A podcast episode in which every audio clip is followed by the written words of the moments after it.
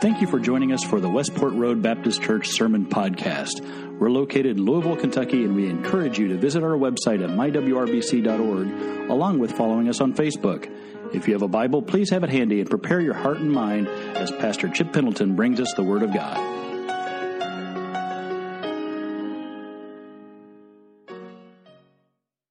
Well, I don't know uh, how many of you all realized it, but every Sunday morning we have three to 400 people that watch our services live online. And so I just wanted to say hi to all of them out there this morning. And um, we've only got one camera this morning because we are uh, taping one of our seminary students who is preaching in his Sunday school class for uh, some of his field work. And so uh, uh, the camera is being run, though, by Grant Hoffman, who is 16 years old today. Uh, so happy birthday, Grant. And if it's not a good camera shot, now you know who to blame as, as well. But happy birthday anyway, uh, as you do that. Anybody here watch the show This Is Us? How many people cry when you watch it? Okay, about the, about the same number of people. Well, the star of that show, one of the stars of that show is Mandy Moore. Uh, you know, she's a singer and actress, been in things like Princess Diaries and A Walk to Remember, Dr. Dolittle. Well, for her 34th birthday, Mandy Moore decided she was going to climb Mount Kilimanjaro. Uh, I was going to do that on my 34th birthday, but, you know, visa problems and things just didn't get to do it, you know, and all of that. But uh, she decided she's going to climb to the top of Mount Kilimanjaro, 19,340 feet in elevation uh, for her 34th birthday. Had three of her friends decided to go with her. So, what do you do when you climb to the top of the mountain and you're there and you're finally looking around? You've accomplished your goal what are some of the things you get to do when you get to the top? Well, one of the things you do is that you look around and you take in the view, and that's what Mandy Moore did. She looked around, took in the views. You get excited. You see her; she's all excited. Uh, she's made it to the top. Uh, the next picture here, you're just in awe of everything going on. So you take some pictures. Uh, you want people to know you've made it and all of that. And then when you're through, what do you do? You go back down. That's exactly what you do. You're not quite as happy going back down uh, as you were coming back up. Now, I'm showing you all that this morning because we started a sermon series called Resurrection Living. And last week we were in Acts chapter 1, and what we saw was this uh, is that Jesus told the disciples, Go to Jerusalem and wait for the Spirit. And so we talked about what's a waiting period like when you're looking and expecting God to do something, what do you do in that waiting period? Well, this morning we're going to talk about the mountaintop experience. What do you do when you've made it to the mountaintop? And what you do is basically what we saw Mandy Moore doing. You, you take in the view. Uh, that's there. You get all excited and you celebrate. Uh, you, you try to remember and hold on uh, to what you have achieved, but we're never supposed to live constantly on the mountaintop. Mountaintop experiences are to refresh us, re energize us, point us forward, but you don't live on the mountaintop. Eventually, you come back down uh, from it. But mountaintop experiences are very important for us and for our faith. Take your Bibles and turn over to Acts chapter 2. Acts chapter 2. And we're going to continue our look at resurrection living. Now, where we left off last week, I've already told you, Jesus has told the disciples, go to Jerusalem and wait until this promised Spirit comes upon you. And so they are in a period of active waiting at this time. And the first thing we see is this we need to be prepared and watching for God to work. We need to be prepared and watching for God to work. Look at chapter 2, verse 1. Now, when the day of Pentecost came, they were all together in one place.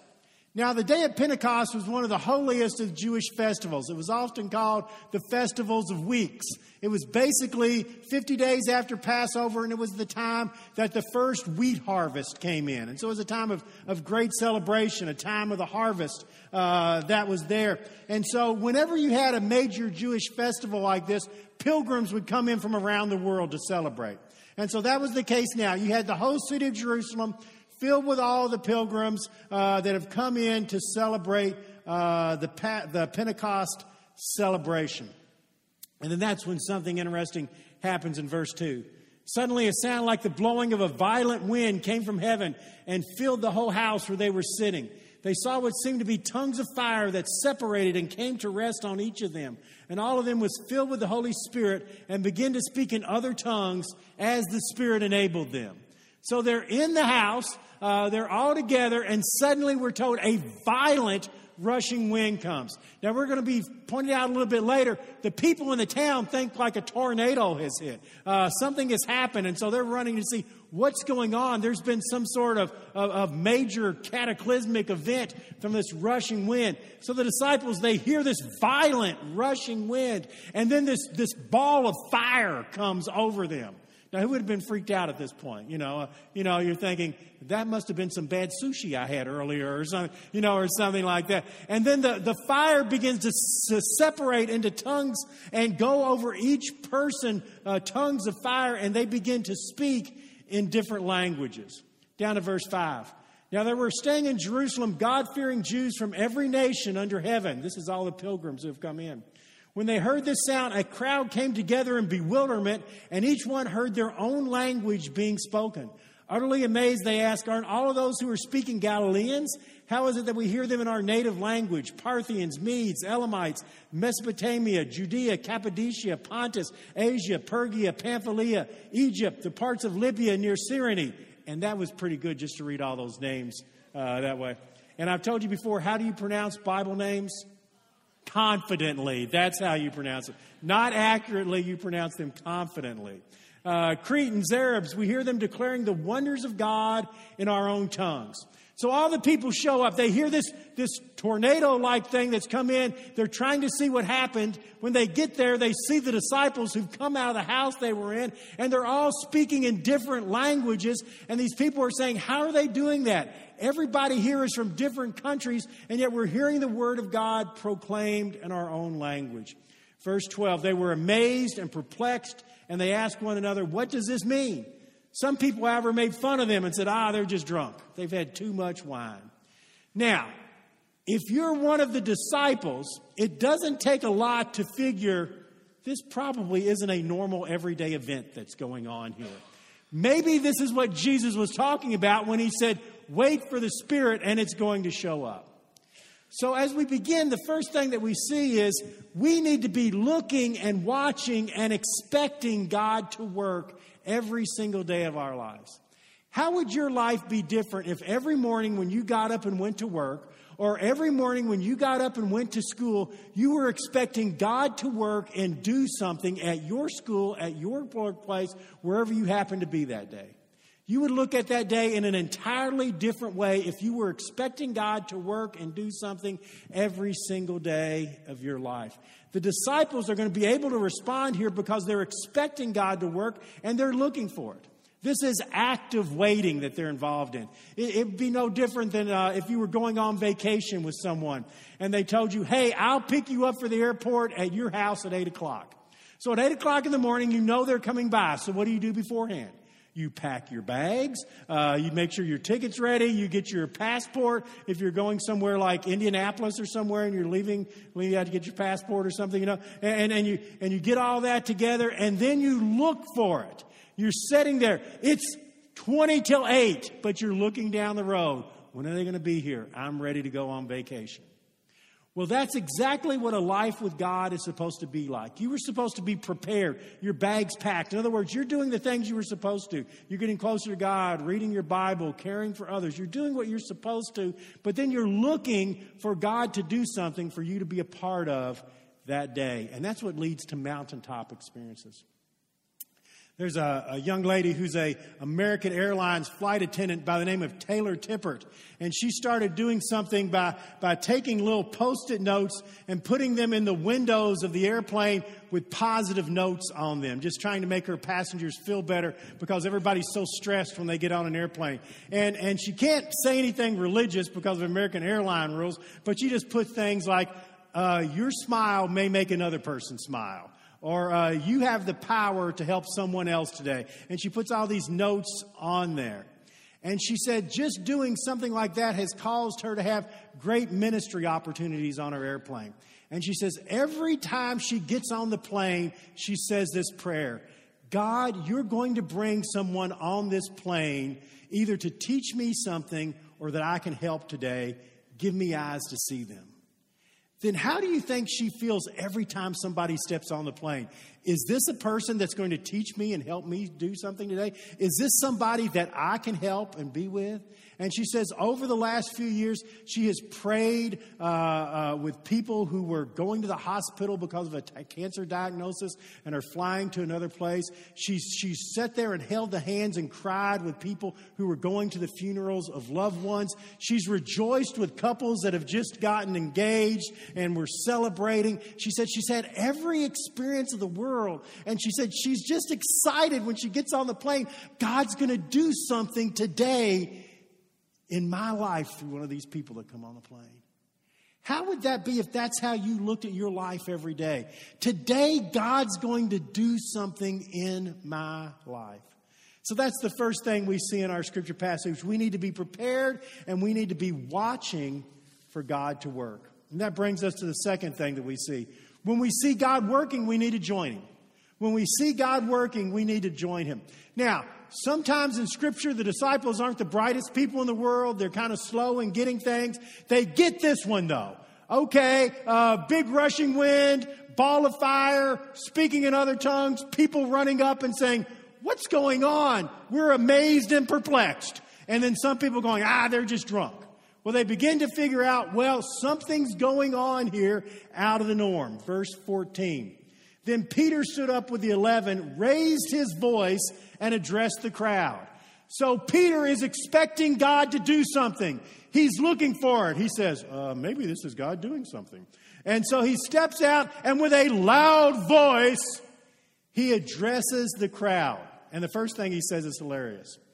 Fellow Jews and all who live in Jerusalem, let me explain this to you. Listen carefully to what I say. These people aren't drunk like you might think. It's just nine in the morning. They're not drunk yet. It's just nine. Give us a few hours. You know, we'll get there, you know, or something like that. You know, basically what he's saying to them is, hey, look, I, I know you're mocking and saying these people are just talking out of their minds or something. That's not what's going on. And then look at what he says, verse 16. No, this is what was spoken by the prophet Joel. And then he quotes uh, the book of Joel here, Joel chapter 2, verses 28 through 32. And he says, In the last days, God will pour out his spirit on all people. Your sons and daughters will prophesy. Your old men, your young men will see vision. Your old men will dream dreams. Even on servants, both men and women, I will pour out my spirit in all days. They will prophesy. I will show wonders in heaven and signs on the earth below. And so he does this great prophecy from the book of Joel. Now, was Peter just a, a, a you know, Bible savant that immediately pulled this scripture out? I don't think so. I think that what he was doing in that waiting period was he was studying Scripture.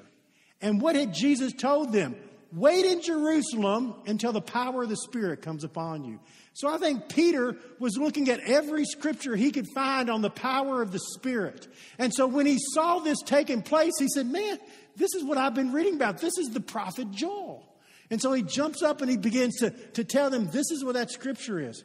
And then in verse 22, he goes right to the heart of the matter. Fellow Israelites, listen to this. Jesus of Nazareth was a man accredited by God to you with miracles, wonders, and signs, which God did among you through him, as you yourselves know. This man was handed over to you by God's deliberate design, plan, and foreknowledge, and you, with the, with the help of wicked men, put him to death. You nailed him to the cross. But God raised him from the dead, freeing him from the agony of death. It was impossible for death to keep its hold on him. And then he gets to the main point in verse 36. Therefore, let all Israel be assured of this God has made this Jesus, whom you crucified, both Lord and Messiah. So, what has Peter done here? He saw the opportunity, he saw God doing something, and then he jumped on board with him. He said, Okay, I think God's here. I think God's doing something. I want to be a part of what God is doing. And so he took off and joined God in what he was doing. What's the part uh, of expecting and looking? What's expecting and looking all about? You think God's going to do something. So when he does something, you jump in there and you're a part of it with him. That's exactly what Peter does here. He becomes a part of what God is doing. He joins God in God already working. And that's exactly what we need to do. When you see God doing something in your life, around you, uh, then you need to join God in what He's doing. There's a lady in Utah that's been a bus driver for 10 years. Her name is Tracy Dean. And uh, a few weeks ago, Tracy said she made her normal stop. A little girl named Isabella got on the, the, uh, the, the bus. Isabella was fifth grade student, and she noticed she was crying. She said, Isabella, what's the matter? And she said, Well, my mom died two years ago of cancer, and I wanted my hair braided today, and my dad just couldn't braid my hair, couldn't get it right, and now my hair is all messed up as I'm going to school. And so Tracy said, Okay, well, when we get to school, what if you stay on the bus and I braid your hair? And she said, That would be great. And so they get there. She braids uh, Isabella's hair. Isabella starts crying again and hugs her and says, Thank you so much. And then she gets off the bus and goes in. Now, Tracy starts thinking. And guess what she starts thinking? Is God doing something here? Maybe something unusual is happening. Maybe this is an opportunity from God. And so the next day, Isabella got on the bus, and Tracy said to her, Wait a second, Isabella. And she said, I brought all of my hair stuff today, and I brought my bag chair. And when we get to school, I'll fix your hair any way you want me to. And for the last month, every day when they get to school, they've stopped when they get there, and Tracy does Isabella's hair. Got a picture of her uh, fixing Isabella's hair in the school parking lot right there. Now, what had happened then? It might not seem like a major event to you, but this was God working, God providing an opportunity. But Tracy Dean had to be willing to say, I'm going to join God. God was doing something today. He gave me an opportunity, and I'm going to follow through with that opportunity. Every day, you're going to have opportunities for God to grow you, to help you learn, or for you to help and make a difference in somebody else's life. But you will miss them over and over again if you're not expecting it to happen and looking for it to happen, and then jump in there and do it when it does happen. And it will happen every day at work and school and all around you. And that brings us to the third thing that we see. When we join God in what He's doing, we'll be a part of amazing things happening. When we join God in what He is doing, then you get the privilege of being a part of some amazing things that God is going to do. Look down to verse 37. Peter basically has an altar call, he has an invitation uh, at the end of his talk. He says, When the people heard this, they were cut to the heart, and they said to Peter and the other apostles, Brothers, what should we do? And Peter replied, Repent and be baptized, every one of you, in the name of the Lord Jesus Christ for the forgiveness of your sins. And then you will receive the gift of the Holy Spirit. This promise is for you and your children and all who are far off. And with many other words, he warned them and pleaded with them save yourself from this corrupt generation. So here's Peter. He takes advantage. He says, Okay, what were you supposed to do? repent, be baptized, accept Jesus as Lord and Savior. That's still exactly what we need to be doing here today. If you have not done that and you're in this room this morning, then you need to hear the words of Peter exactly as he said it. It's time for you to come to the Lord. It's time for you to repent. It's time for you to ask for forgiveness of your sins and find them and then follow the Lord in baptism. So Peter has joined God in what he's doing. And look at verse 41. Those who accepted his message were baptized, and 3,000 people were added to the church that day. 3,000 people. Do you know up to this point there were a couple of hundred Christians in the world? And in one morning, 3,000 are added. Who thinks that was a pretty good morning of preaching? Now I know what you are thinking. Chip, you've been here almost 15 years. I haven't seen 3,000 people. How many sermons has that been? Well, quite a few. Quite, quite a few. So here is Peter.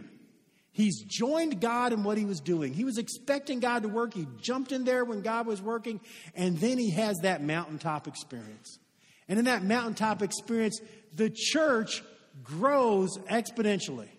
And it goes from 500 to 3,500 in one single morning. And you got to believe for Peter, this is the mountaintop. He's on the top. When you get those mountaintop experiences with God, you'll never forget them. And they may come for a lot of different reasons. It may be a worship service where you just feel, feel especially close to God and you really feel His Spirit. And you're going to remember that your whole life. Man, I'll never forget how I felt in that worship service uh, when I was connecting with God that day. It might be a time you were involved in some ministry and doing something where you saw God do unbelievable things and, and people were, were helped and cared for. It might be a time that you had an opportunity to talk to someone about Jesus and they gave their life to Him as Lord and Savior, and you'll never forget how that felt and what happened in those times. Mountaintop experiences like the one that Peter's just had here, God will give you those times, but it's not where we live. They were supposed to encourage you, enliven you, strengthen you, because there comes a time you got to get off the mountaintop and go back down. But they are there to encourage and point us forward and show us God is working. And so for Peter, this is one of those mountaintop experiences. And when you have them, the neat thing is you never forget it because you're a part of something really amazing that's happened. There's a, an Iranian American by the name of Hormoz Shariat. And probably most of you have never heard of Hormoz Shariat. But when he was 22 years old, he came to the United States 35 years ago so that he could study computer engineering uh, at the University of Southern California. The first year he was here, first semester, the Iranian Revolution took place. The Shah was deposed. His brother, who was 16, was arrested because he was in the United States and they considered them westernized. And he called his mom, and his mom said, Don't worry about it. He's a 16 year old high school boy. He's never even been involved in a protest. A week later, they took Hormoz's brother out and they shot him in the head and killed him as a Western sympathizer. Hormoz had just become a Christian in the United States at that point, and he said he was angry. He hated the, the, the Iranians. He wanted to, to, to do everything he could to overthrow the government. And then he began to read in the scripture things like love your enemies, forgive those who abuse you. And he said it was the hardest thing he ever did in his life. But he slowly began to pray, Lord, forgive them. Lord, help them. Lord, be a witness to the people there. He graduated with a PhD from USC, got a job teaching, uh, was had an excellent career, and he would talk to Iranian refugees when they had come into the United States. And they would tell him, Christianity is exploding in Iran. And he said, You've, you've got to be kidding. There, there, were, there aren't any Christians in Iran. When he left, there was estimated 5,000 Christians in Iran. And they said, People are having dreams out in the middle of nowhere, dreams about Jesus. And that might seem crazy to you, but let me tell you, Alan Funk, one of our, our missionaries who is in Africa, we've got two missionaries who are in Indonesia. They come and they tell you, we've seen entire villages that have been converted because of dreams. And so they said, these people are, hearing, are having dreams. And, uh, and so he began to, to work with Iranian refugees. He began to provide Bibles. And then they began to tell him, man, you will not believe the house church movement that's going on in Iran right now. It's just exploding. And so 15 years ago, he started something called Iran Alive Ministries. And he began to beam in Iran a little Bible study that he would do each day. He's not a preacher, not a missionary. He would just sit down, do a little Bible study, go through the plan of salvation. Now, Iran only has six official channels. So they call their channel Channel 7, and they beam it in. 60% of Iran has satellite television. And, uh, and so they, they were getting this channel even though the government didn't want them to get it. What has happened has been absolutely amazing. Today in Iran, Hormoz Shariat, and I got a picture of him uh, right here, is the third most recognizable person in all of Iran. When you ask Iranians who people are around the world, he is the third most recognized face in the entire world to people in Iran after their Ayatollah and their president. And it is estimated today that the Christians in Iran in the last decade have gone from 5,000 to millions. And, and, no, and because of one television show that's going on with a guy that's not even a pastor. That was someone who saw God working, was willing to be a part of it, and is now seeing amazing things that are happening. That brings us to the last thing that we see.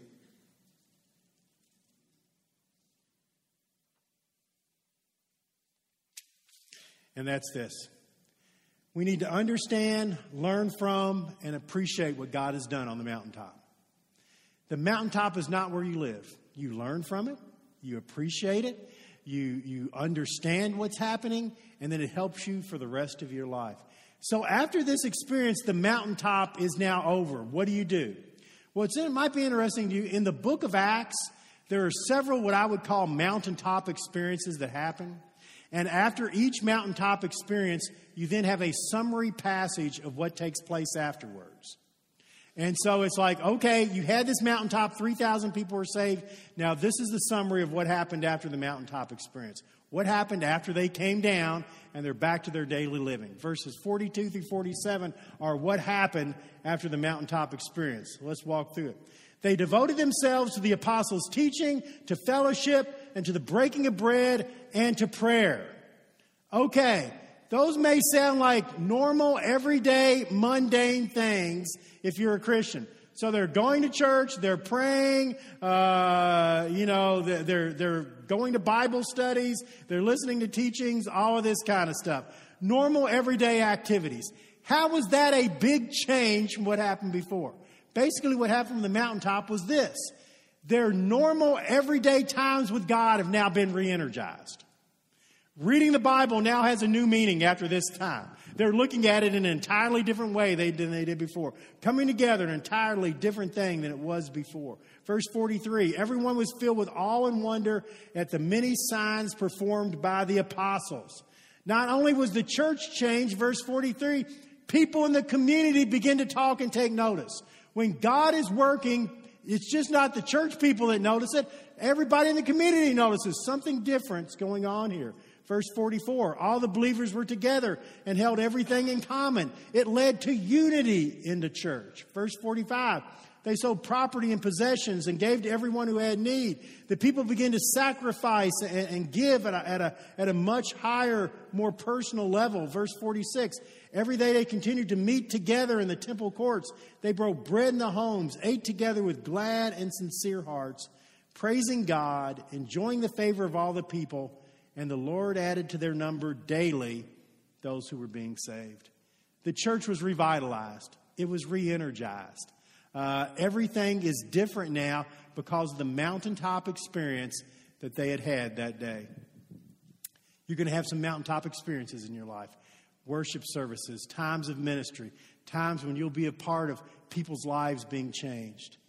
And when they happen, you need to know God has given you an opportunity to be a part of what He is doing and to learn from it, to grow through it, and then to use it when you come down off the mountaintop. Often, what happens in the mountaintop is this we get on the mountaintop, we get all excited, and then you get back down to the real world and your bubbles popped. I have a good friend uh, who went to uh, uh, Africa on a mission trip and there were literally hundreds of people that were saved at the crusades that he was a part of. He came back to Owensboro where he was pastoring, and he, he said he was so fired up, man, I'm ready. Our church is going to going to take over this whole community.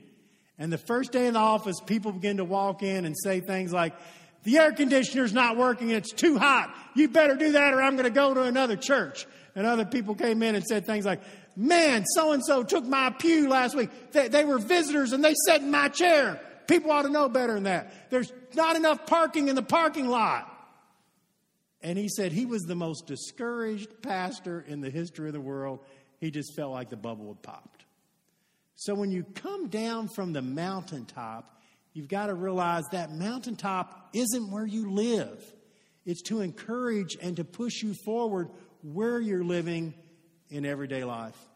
Several years ago, I had the opportunity uh, to go to Flamingo Road Baptist Church in Fort Lauderdale for a conference. The church had grown from 200 to 5,000 in about a three year period. Um, unbelievable growth that took place there.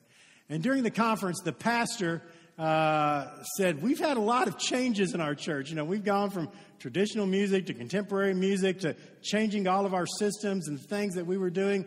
And he said, But I want to bring a guy up here that's, that's uh, one of our helpers today. And he said, Come on up. And so the senior adult man walked up and he said, uh, he said, "Why are you here?" And the guy goes, "What?" And he takes out takes out these these uh, earpieces and he goes, "What?" And he said, "Why are you here?" And he goes, "Oh, I'm I'm here because of the conference." And he says, Well, what do you think of the music we're playing now? And he goes, Oh man, I hate it. It, it. This is the worst music I've ever heard in my life. It's loud, it's obnoxious. He said, It's not worshipful at all. I put these earplugs in so I don't have to hear any of it. And he said, Well, then why are you still here? And the man began to cry.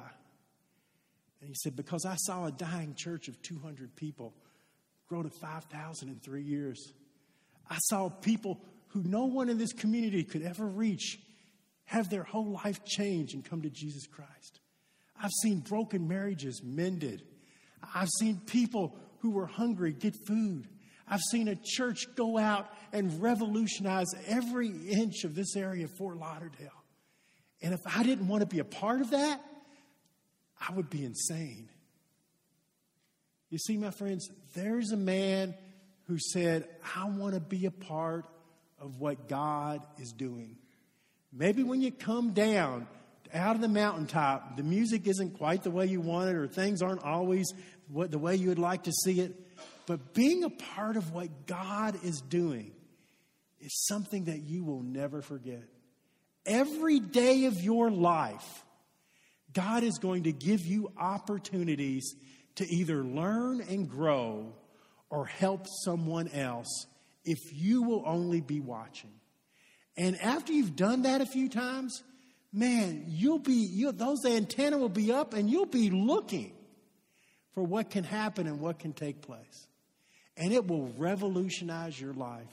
You're no longer getting up in the morning and your Christian life being, God, help me not do any bad things today or be tempted and not be a bad boy or girl. You're getting up and saying, Lord, this is a life of adventure. You're going to bring someone into my life today that I can do something to make their life better or will teach me something that will make my life better. Help me be a part of that today. You'll never look at the world again when you do that. It's a mountaintop that will keep you going when you come back down. Let's have a prayer. Father, thank you for the tremendous love you have for us. Help us, Lord, to realize that, that you have things in store for our life that we couldn't imagine. That every day you're trying to provide us divine encounters and opportunities that will make a difference in how we live and who we are and what we do. Help us to be open and looking for them. In Jesus' name, amen. So we come to this time of invitation. And the first thing I would say in the invitation is just pray, Lord, help me to have eyes that are seeing this week. Help me look at the world in a different way. When I go to work, when I go to school, help me see who are people I can help? How can I be involved? What can I do? What's God teaching me in this event? And as you do that, everything changes. Just you can just do that while we're saying, Lord, help me have open eyes this week to what you're doing around me and help me join you. During this time, we've talked about life's not lived on the mountaintop, which generally lived down in the valley. And we all have problems and hurts, and you can just come and give them to God, pray at this altar, pray with ministers that could be down front. You can come say, I want to join this church and be a part of what this church is doing. But the most important thing you could ever do is exactly what Peter told the people 2,000 years ago. Man, give your life to Jesus. Find forgiveness of your sins. Follow him. See the new life he has for you. This is your time and your opportunity, though. So we stand together and we sing.